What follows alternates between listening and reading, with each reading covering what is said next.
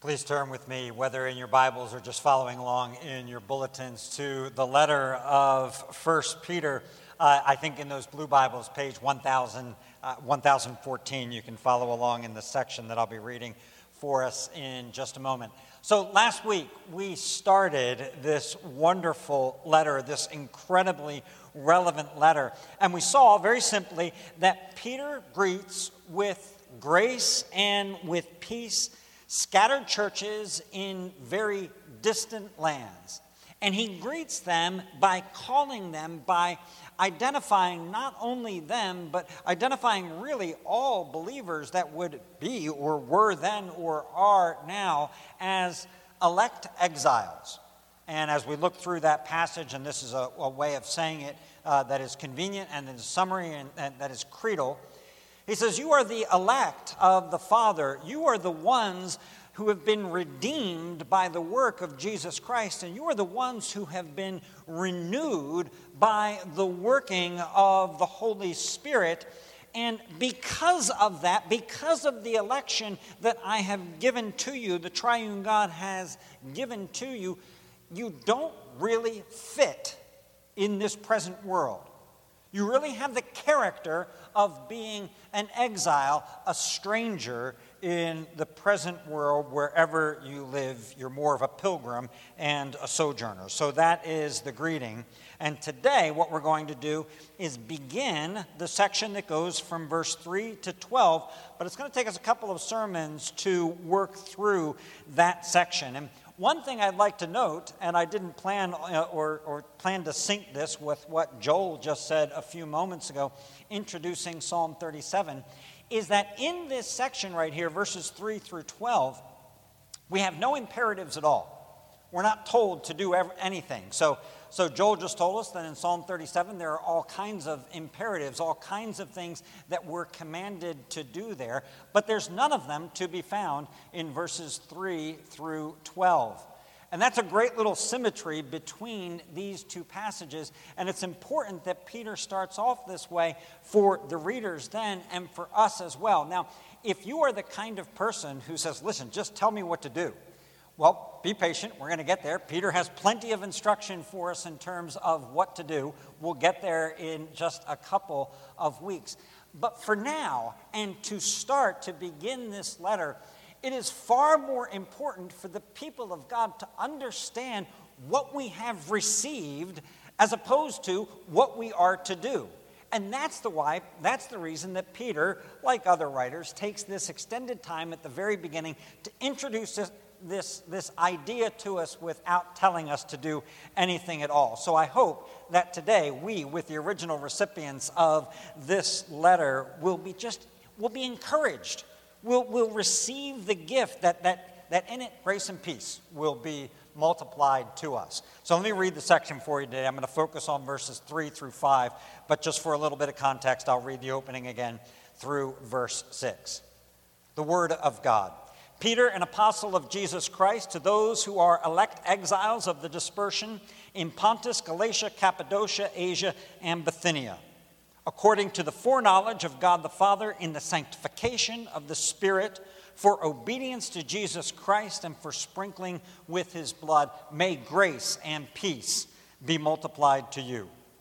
Blessed be the God and Father of our Lord Jesus Christ, according to his great mercy he has caused us to be born again to a living hope through the resurrection of Jesus Christ from the dead, to an inheritance that is imperishable, undefiled, and unfading, kept in heaven for you, who by God's power are being guarded through faith for a salvation ready to be revealed in the last time. In this you rejoice, though now, for a little while, if necessary, you have been grieved by various trials. Living hope, let's pray. Lord, help us. Help us. Help us to receive that which you have given. Do its good work within us as you have intended this portion of your word to do. Assure us, comfort us, build us up. In your name we pray. Amen one evening this past week, uh, Lauren and I were outside. We were on the patio. We were sitting in one of our uh, one of our favorite spots to sit. It was later in the evening, and I was sharing with Lauren something that was discouraging to me. It is perhaps discouraging to say that I can't even remember what that discouraging thing uh, was in and of itself. Uh, it's irrelevant, but whatever it was, it was something that was discouraging. And she listened to me, uh, and, uh, and she said, Just a little while. Just a little while. And I said to her, Amen, because I knew what she meant. She didn't mean that you know, that in a couple of days this will all be over. You'll be beyond whatever this particular issue is. She didn't mean that, uh, give, give it a month and this will settle down and everything will be okay. She didn't mean that at all. She was tapping into the rich vein of biblical teaching, even around the simplicity of that phrase, just a little while. She was tapping into Psalm 37. In fact, as soon as she said it, as soon as she said, just a little while, I said, I know. I said, Amen. I said, in fact, Psalm 37 is in my text this week because the phrase is in my text this week. And you saw it if you were paying attention in Psalm 37. You saw it right in the middle of that psalm there in verse 10, where it says, In just a little while, in just a little while, the wicked will be no more. It's in our text today as well. And we said together, yep, it's one of our favorites. Verse 6 In this you rejoice, though now, for a little while, if necessary, you've been grieved by various trials. Now, I'm not preaching on uh, verse 6 today. That will be next week. We'll look at that section that talks about trials and about testings. But I wanted to read it for us because it is, because it is, the, it is the context into which Peter is speaking all of this. For, for these elect exiles to whom he is writing, the testing has come. Grief has arrived. The trials have started. He says, You have been grieved.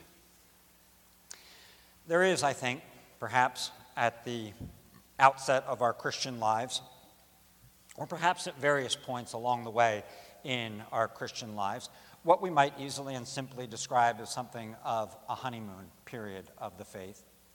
It's a time where everything goes along pretty well, where everything seems kind of shiny, where all of the goodness of God is seen for us and everything feel, feels fresh to us, and relatively speaking, our lives are carefree. Peter's not addressing that time. If there is a time like that, that's not what Peter is talking about here.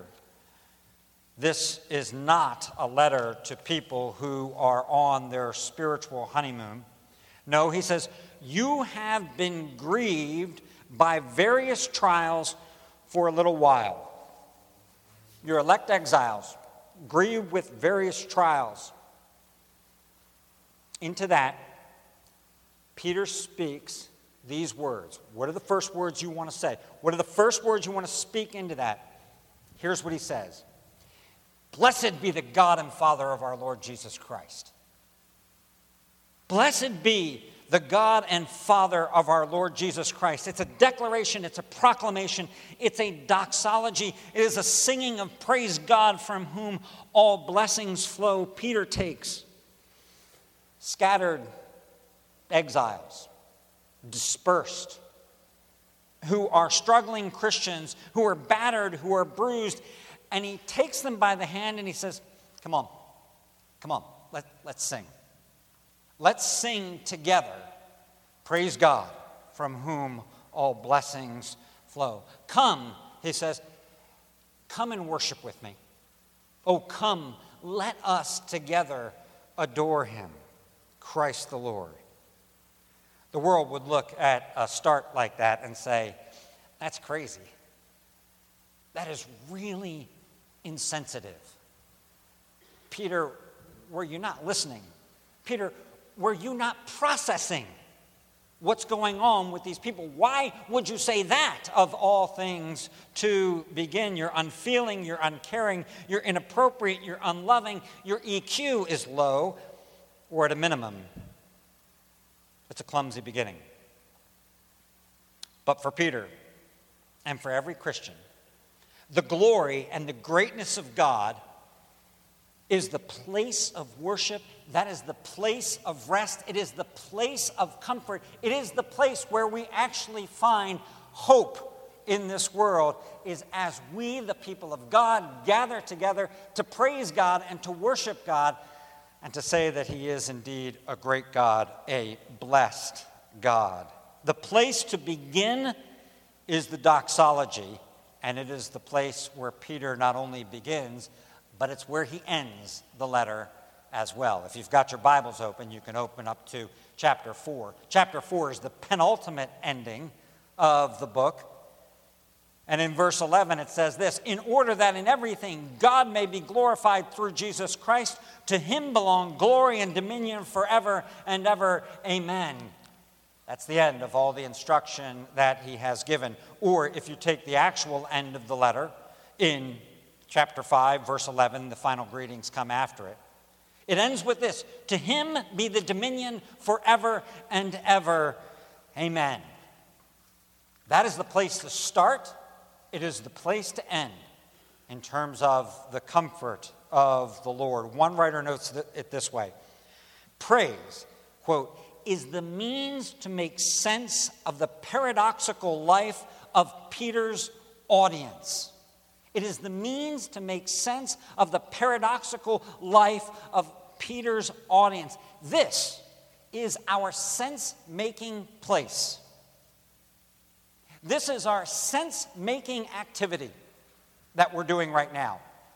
As we gather together out of a world where not everything makes sense, and we come to this place this is the place, the place of giving glory to God, of giving praise to God, of saying, Blessed is the God and Father of our Lord Jesus Christ, where sense is made out of an otherwise senseless or seemingly senseless world in which we live.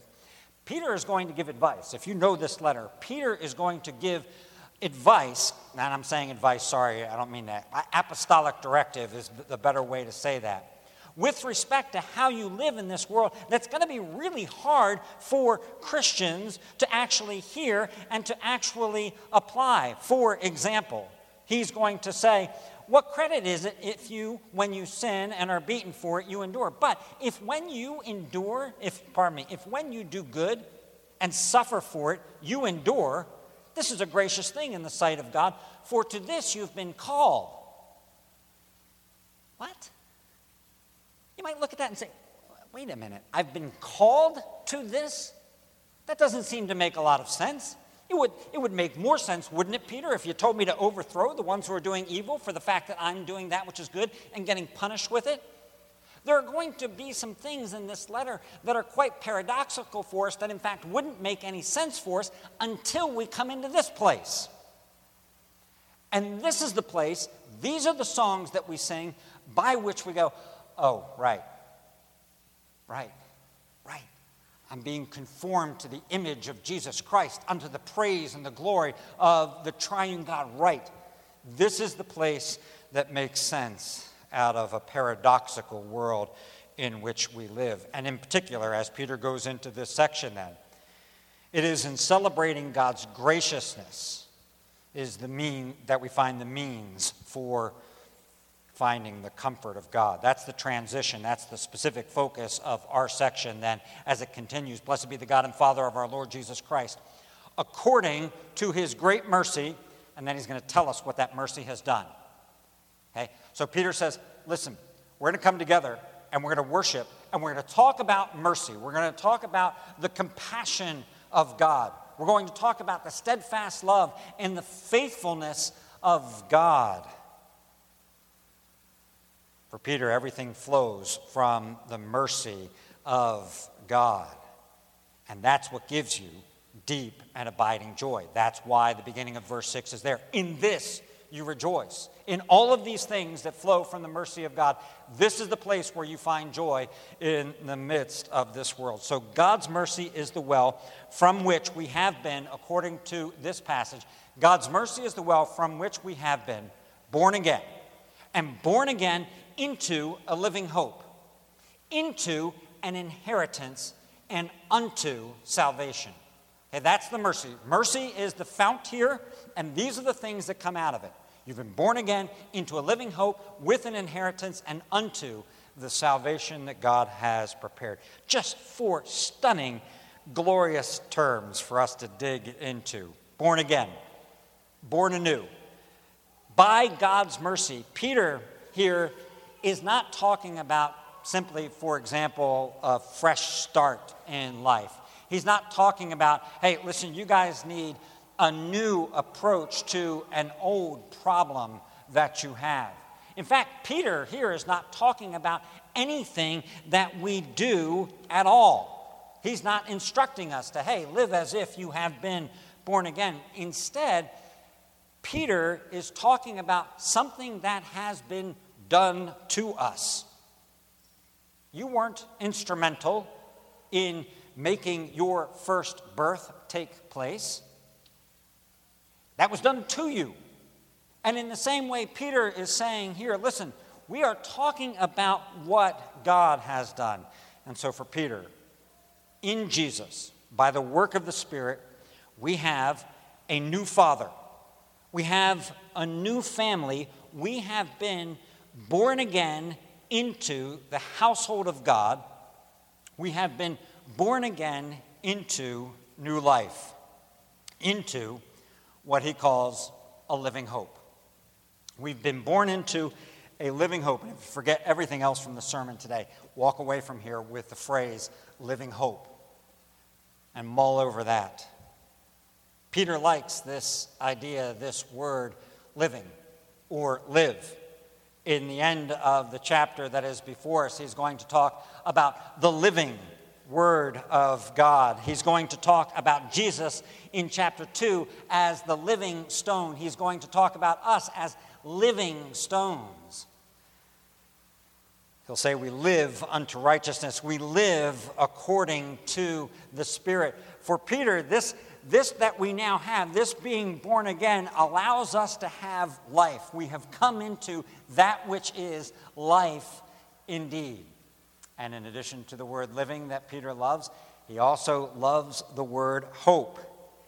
Because if we are exiled pilgrims in this world undergoing various types of trials, if there's anything in particular that we need, the answer is we need hope. And in fact, by way of just a teaser, the first imperative, the first imperative that we're going to run into in this letter is hope. Is hope. It's not an imperative here, though. Peter says, You've got it. You've got it. You've been born anew into this. Living hope is the characteristic of the new family that you have been born into. It is a hope that is secured not by our best intentions. It is a hope that is secured not by our wishful desire for things. It is a hope that is not secured by uh, having a disposition that is incurably optimistic so that we always think that everything in our lives is going to get better. What is the security of having a living hope? You have been born again into a living hope, following the verse here, through the resurrection of Jesus Christ from the dead, and nothing less. Nothing less has secured your hope than the resurrection of Jesus Christ from the dead. Our new birth, our living hope, are bound up with the new life of the risen Jesus Christ. It can't be taken from us any more than life can be taken now from the risen and reigning Jesus Christ. Now, let's just pause for a moment and recall something about hope itself. Uh, and that is that while hope is living and present, the object of hope, or the thing for which we hope, is by definition something we don't have yet. Right? So, so we, we don't hope for what we have, right? This is not only common world understanding, it's a common scripture understanding of the idea of hope. What you are hoping for, you do not yet possess. At least with respect to what Peter is saying here, you don't possess it in full. You have living hope, you have life, but you don't possess it in full. Peter says here, we have been born again.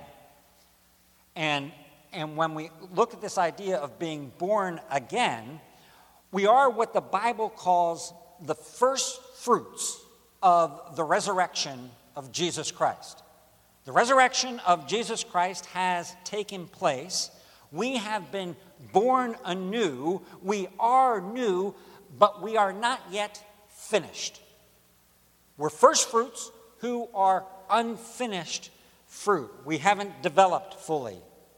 We see inside of ourselves the old self, the old man, the old woman that is inside of us still. We see the remnants of the old life in one another. When we look at one another, we see that as well.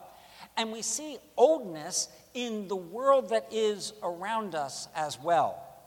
The resurrection of Jesus Christ has taken place, and new life has come into the world, of which we are the first fruits of that new life, but the world itself is not yet new.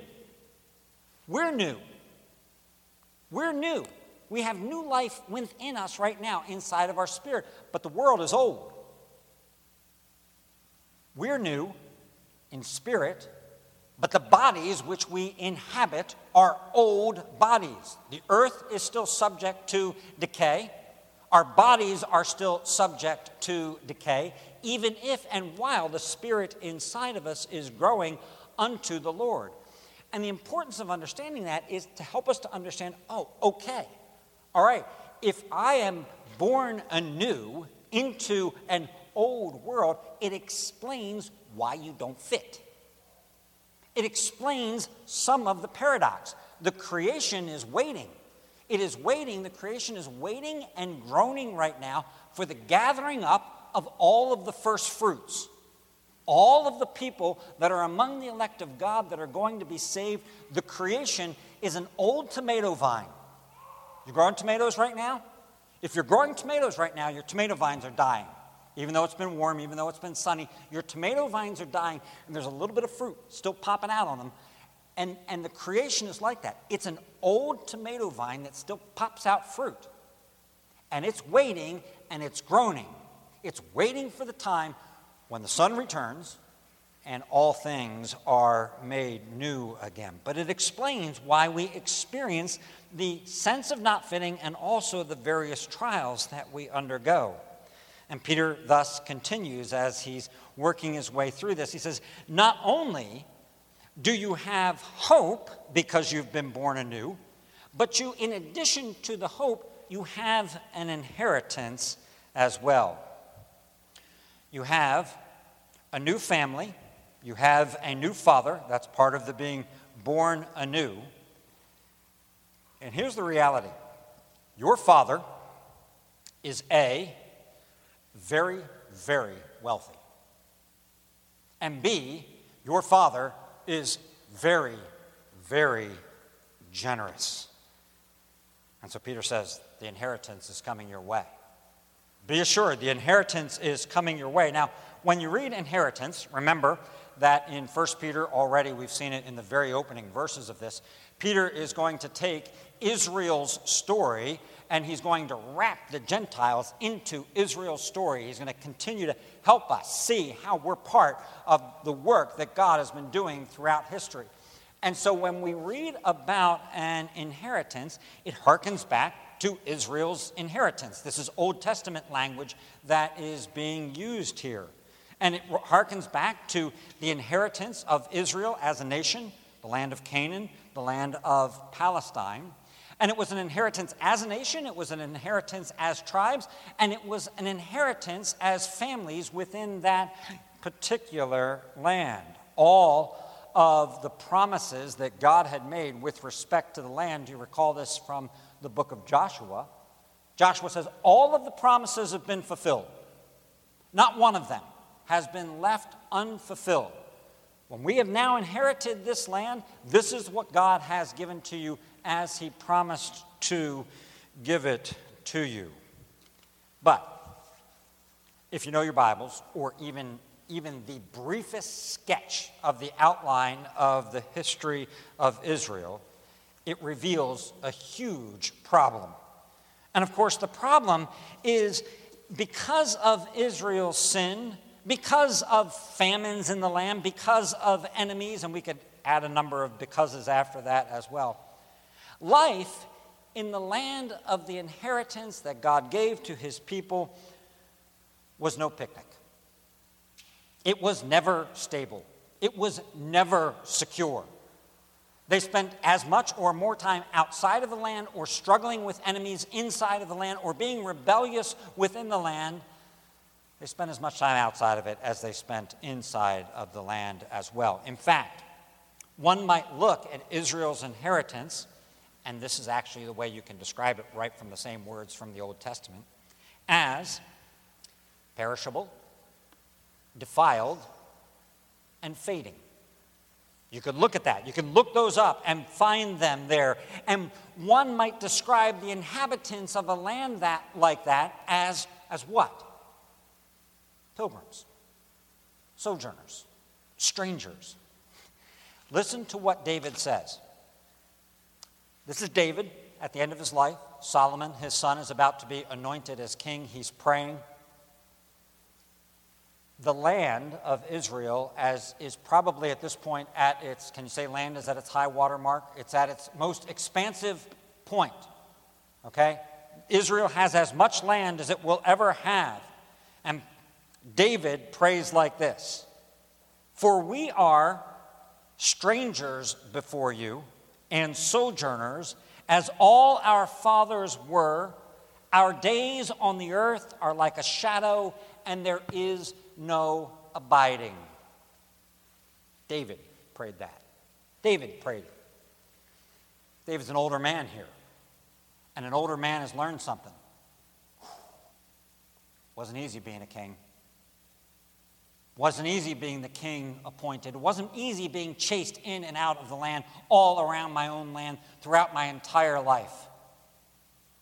And there's another problem as an old man. The other problem is there's no abiding. There's no abiding. Uh, it, it, this is a shadow. It's, it's a short time that we have here. David understands that Canaan was a type of the inheritance that is to come. It wasn't the true inheritance, it wasn't the final inheritance, it was a type, and another inheritance is represented and anticipated, and it's the one that we saw in Psalm 37 the meek shall inherit the earth. It's the one that is repeated by Jesus. Blessed are the meek, for they shall inherit the earth. And it's the one that Peter speaks of both here and in 2 Peter as well. It is the new heavens and the new earth. It is the place, it is a land, it is an inheritance of perfect union with God, of perfect rest. And it is imperishable, undefiled, and unfading. Now, Peter is writing to elect exiles. And essentially, he's saying to them listen, you can't move there. Okay? You can't pack up your things right now and move to that place. And you can't make that place. You can either move to it and you can't make it here on earth. Why? Peter gives the answer because it is what? It is kept in heaven. Verse 4 to an inheritance that is undefiled, unfade, un, un, sorry, imperishable, undefiled, and unfading, kept in heaven for you. Heaven is a safe place. It's guarded, it's garrisoned there for you. It is a place that is well prepared, a place that is well defended, a place that is well cared for.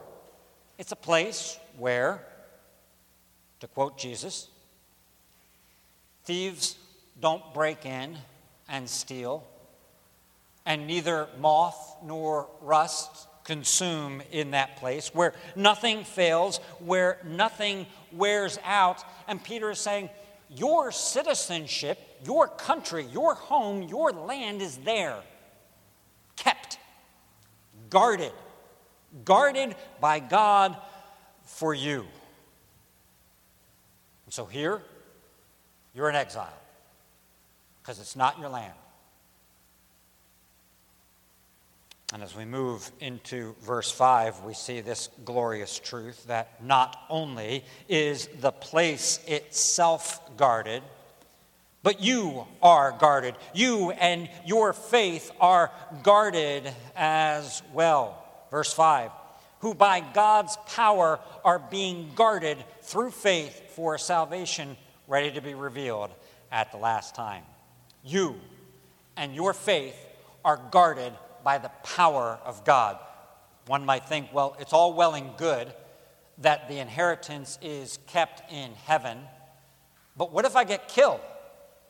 You know, when you think of an inheritance, what good is an inheritance to me if I'm not around to enjoy the inheritance? Peter says, no, no, no, no, no.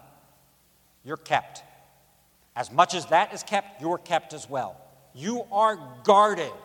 Your faith is guarded until that time you will receive that which has been promised to you.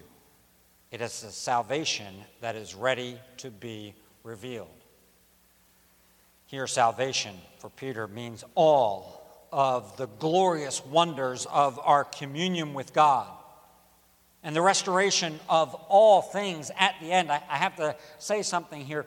When we hear the word saved or the word salvation, many of us think of it as a present thing, that we're presently saved, that we're presently in a state of salvation. And that's good and that's fine and that's true and that's partly true. But what Peter is referring to here is something more holistic. He's referring to all of the blessings that come to the place where there are no more tears, where there's no more sin, where there are no more enemies, where wickedness has been dealt with finally and fully, where there's perfect peace and joy for all eternity. Peter is saying that's the salvation. And it's ready to be revealed to you. You understand? It's just, it's like hope. You don't have, you don't have the object of hope right now. You don't have, you haven't received the fullness of the inheritance yet. And you don't see yet the fullness of the salvation because it is ready to be revealed.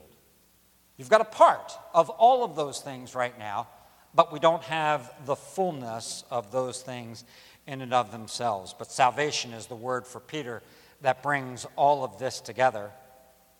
And for him, that salvation means a deliverance from death, evil, trials, pain, and suffering, and an entrance into the land, the place, the blessing, the fullness of all of God Himself. Brothers and sisters, our living hope that we have as believers is not that tomorrow or next week or a month from now some circumstance will change for the better in our lives. Right? We know the Word of God from James. You know, you don't know what a day will bring forth. I don't know what a day will bring forth. Now, it's not wrong to hope that some difficult present circumstance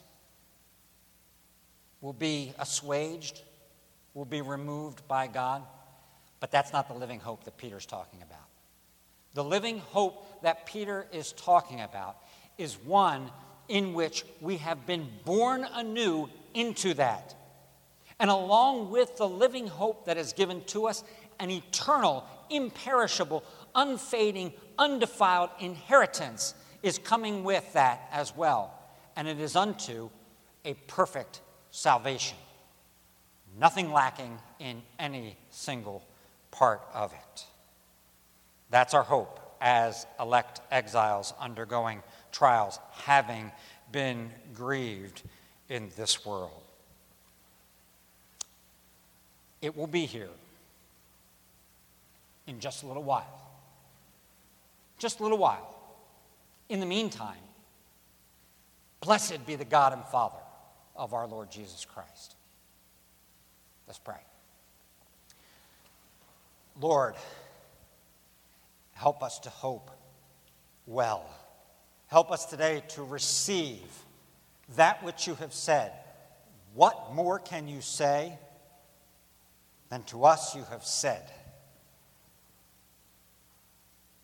Lord, help us to rest in it.